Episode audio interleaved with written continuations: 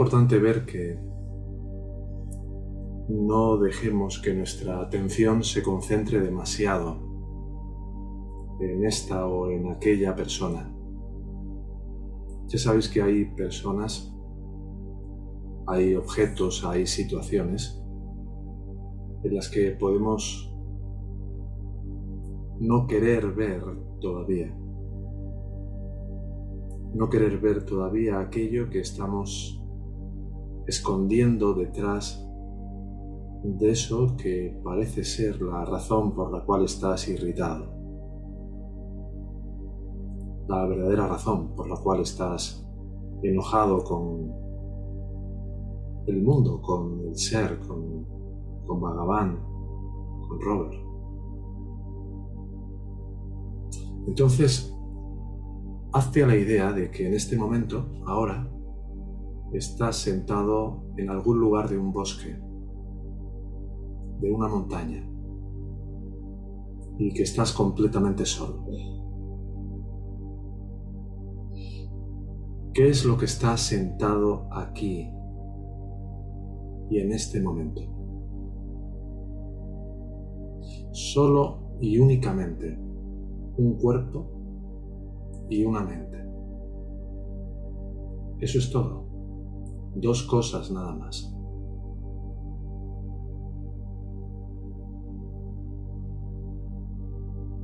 Todo lo que se sienta aquí es como un bulto físico, como una maleta. Y la consciencia es lo que se da cuenta de todas las impresiones de eso que antes llamabas yo, mi identidad. Qué contraste tan diferente, ¿verdad?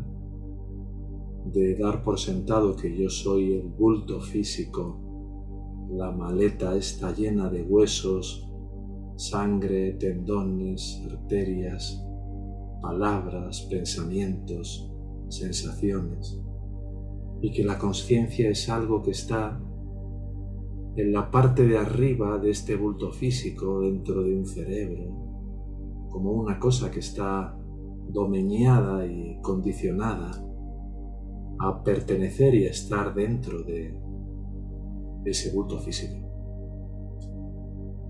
Fijaros hasta dónde llega la soberbia del ego, que nos hace creer, y a toda la ciencia, que la consciencia está dentro de su gran señor don cuerpo.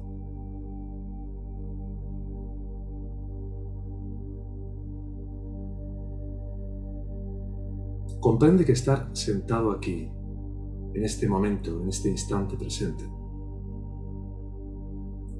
mientras te estás percibiendo como este cuerpo o esta mente, es solo eso, ser cuerpo y ser mente. Y partiendo desde ahí, te das cuenta de que todo está saliendo de tu mente todo el tiempo. Y mientras están saliendo cosas de tu mente, y las estás viendo, sin ser consciente de que tú eres la consciencia que las está viendo, es estar sometido a un calvario que pasa por fases de menor gravedad a treguas donde parece como que este ego te perdonara la vida, como la bruja del cuento de, bueno, de Hansel y Gretel, ¿no? Cuando le daba pasteles y comidas para engordar, come, come, come, que te quiero hacer feliz, come, engorda. Y este come, come es, atiende esto, busca el placer en esto otro, trata de sentirte feliz a través de esto otro, trata de volver de nuevo a montarte en ese tío vivo, de buscar una sonrisa, de buscar un agradecimiento, de buscar un sí, tú vales, lo que dices es importante. Es un juego realmente diabólico, ¿verdad? Pero no nos cansamos. Nos Queremos creer y necesitamos querer creer una y otra vez que esta vez sí el amor me será dado porque creo haberlo perdido en alguna parte de no sé dónde. Y esa sonrisa y ese gesto de aprobación de esa persona me devolverá la vida.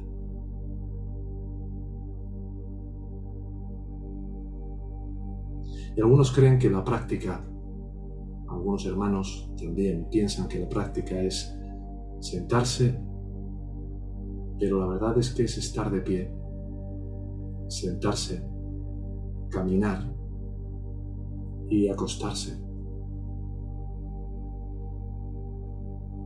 Puedes practicar la autoindagación en cualquier momento. Lo único que se requiere es que tengas una intención firme, declarada ante el tribunal de ti mismo, ante la única autoridad verdaderamente importante y fundamental, que es la de tu propia conciencia, la de tu propia decisión a ser absolutamente sincero, despiadadamente sincero. A veces te has preocupado por si no le dije completamente la verdad a esta persona, o quizá debería de llamarle para aclararle. ¿Y contigo? ¿Y contigo? ¿Y contigo? Te puedes faltar al respeto mintiéndote y, y no te buscas para, de nuevo, tratar de incrementar esta intención firme.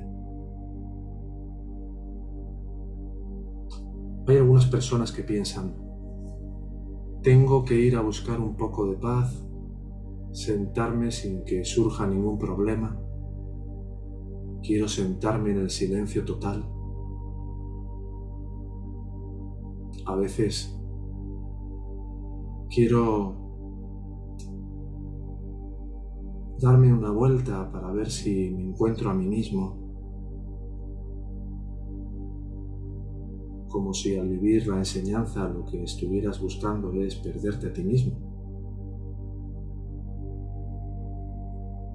Pero el silencio total ya sabéis que es el resultado de muchos sumergires, de muchas expediciones personales en pos de la perla del corazón. No es voy a bajar a el fondo del océano a tomar la perla un momentito, disculpa. No. Es el resultado de muchos sumergires. Y cuando crees que llevas muchos, porque la cuenta de la vieja que te hace el ego es siempre la interesada, es que llevas ya mucho tiempo. O es que ya has practicado mucho y todavía mira cómo te pones. Léase. Ya tendrías que estar en el podium de lo lindo con Bhagavan y con Robert y con el Buda allí.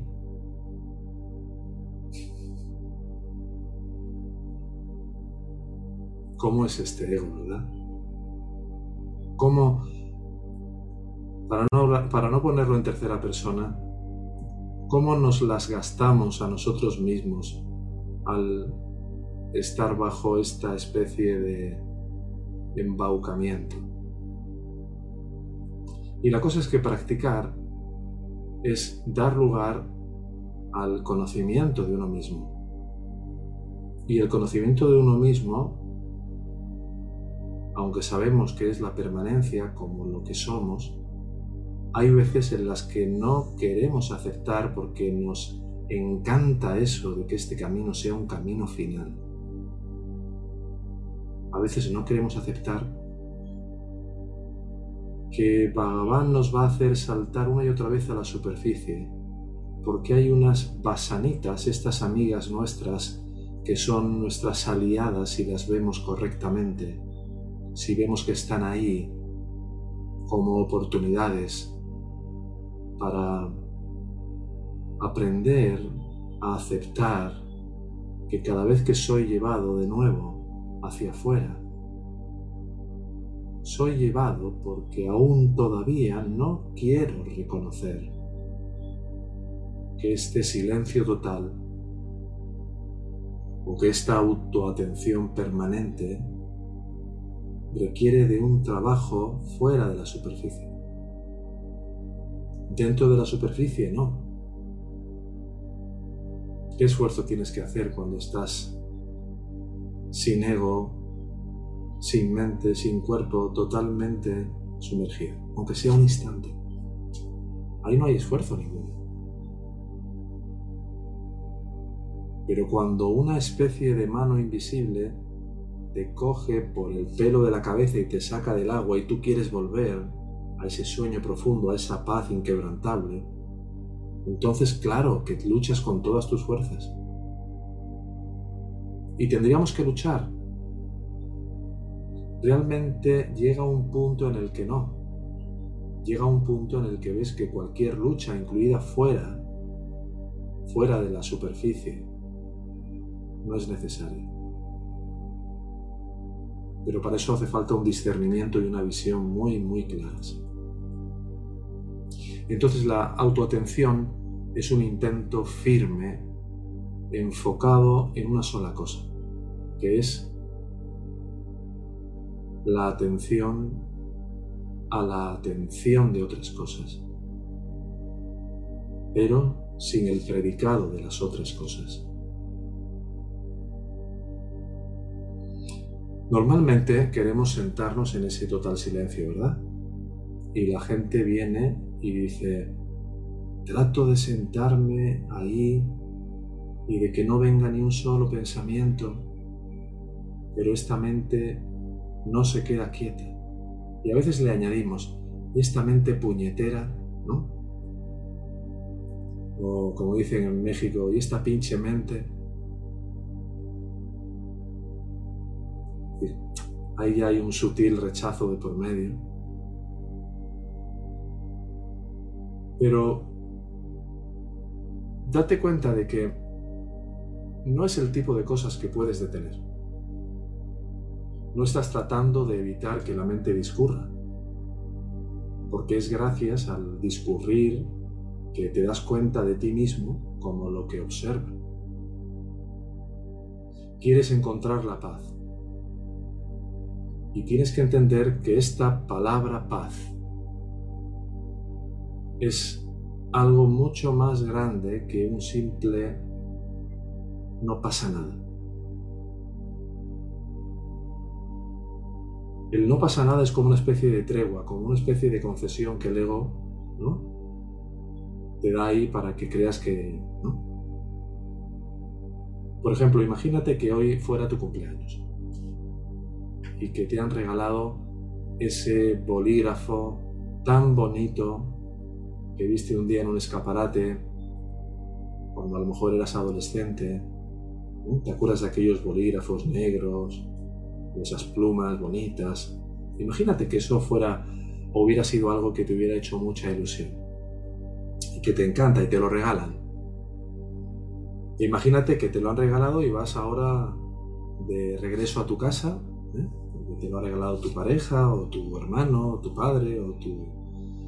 tu abuela o quien sea, alguien que te quiere mucho, te lo ha regalado y tú vas volviendo a tu casa y pusiste el bolígrafo en el bolsillo delantero derecho de tu pantalón, pero luego lo sacas y te lo pones en otro lugar, por ejemplo en, en el bolsillo trasero. Al cabo de un rato, cuando empiezas a buscarlo en el bolsillo delantero, te das cuenta de que no está. Y entras en pánico. ¿Te habrá pasado alguna vez eso, no? De poner algo en un sitio, estar seguro de que estaba en ese sitio, empezar a buscarlo y no está. Y no haberte dado cuenta de que lo has cambiado de sitio. No está. Pero lo has cambiado de sitio, simplemente. Te enojas mucho, vas de pie caminando, dando vueltas de un lado para otro. No puedes evitar preocuparte por ese bolígrafo que has perdido. Y tu incomprensión pues te lleva a, a un estado de sufrimiento. Y te lamentas, incluso te avergüenzas. ¡Qué vergüenza! Hace solo una hora lo tenía y ya lo he perdido. ¿Cómo puede ser?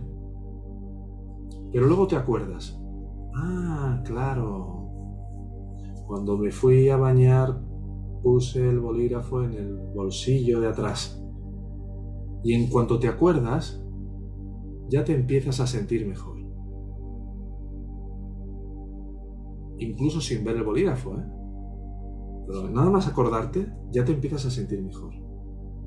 Ya eres feliz. Porque puedes dejar de preocuparte por el bolígrafo. Y tu mente te estaba mintiendo. Tu bolígrafo no se perdió. Pero la mente te mintió haciéndote creer que sí, que se había perdido.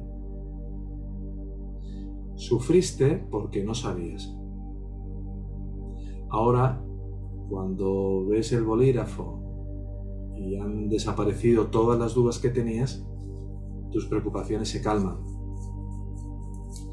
Y este tipo de paz y este tipo de calma proviene de ver cuál es la causa del problema. ¿Cuál es la causa del problema? ¿Cuál es la causa del sufrimiento? Pues te das cuenta de que tan pronto y tan seguro de que el bolígrafo estaba realmente en tu bolsillo trasero, cuando sabes, cuando hay una certeza de qué es lo que realmente te está llevando a sufrir, de cuál es la mentira de este ego, automáticamente cesa el sufrimiento. Cuando hay conocimiento, cuando hay visión, cuando hay claridad. Así que hay que contemplar para poder encontrar la paz.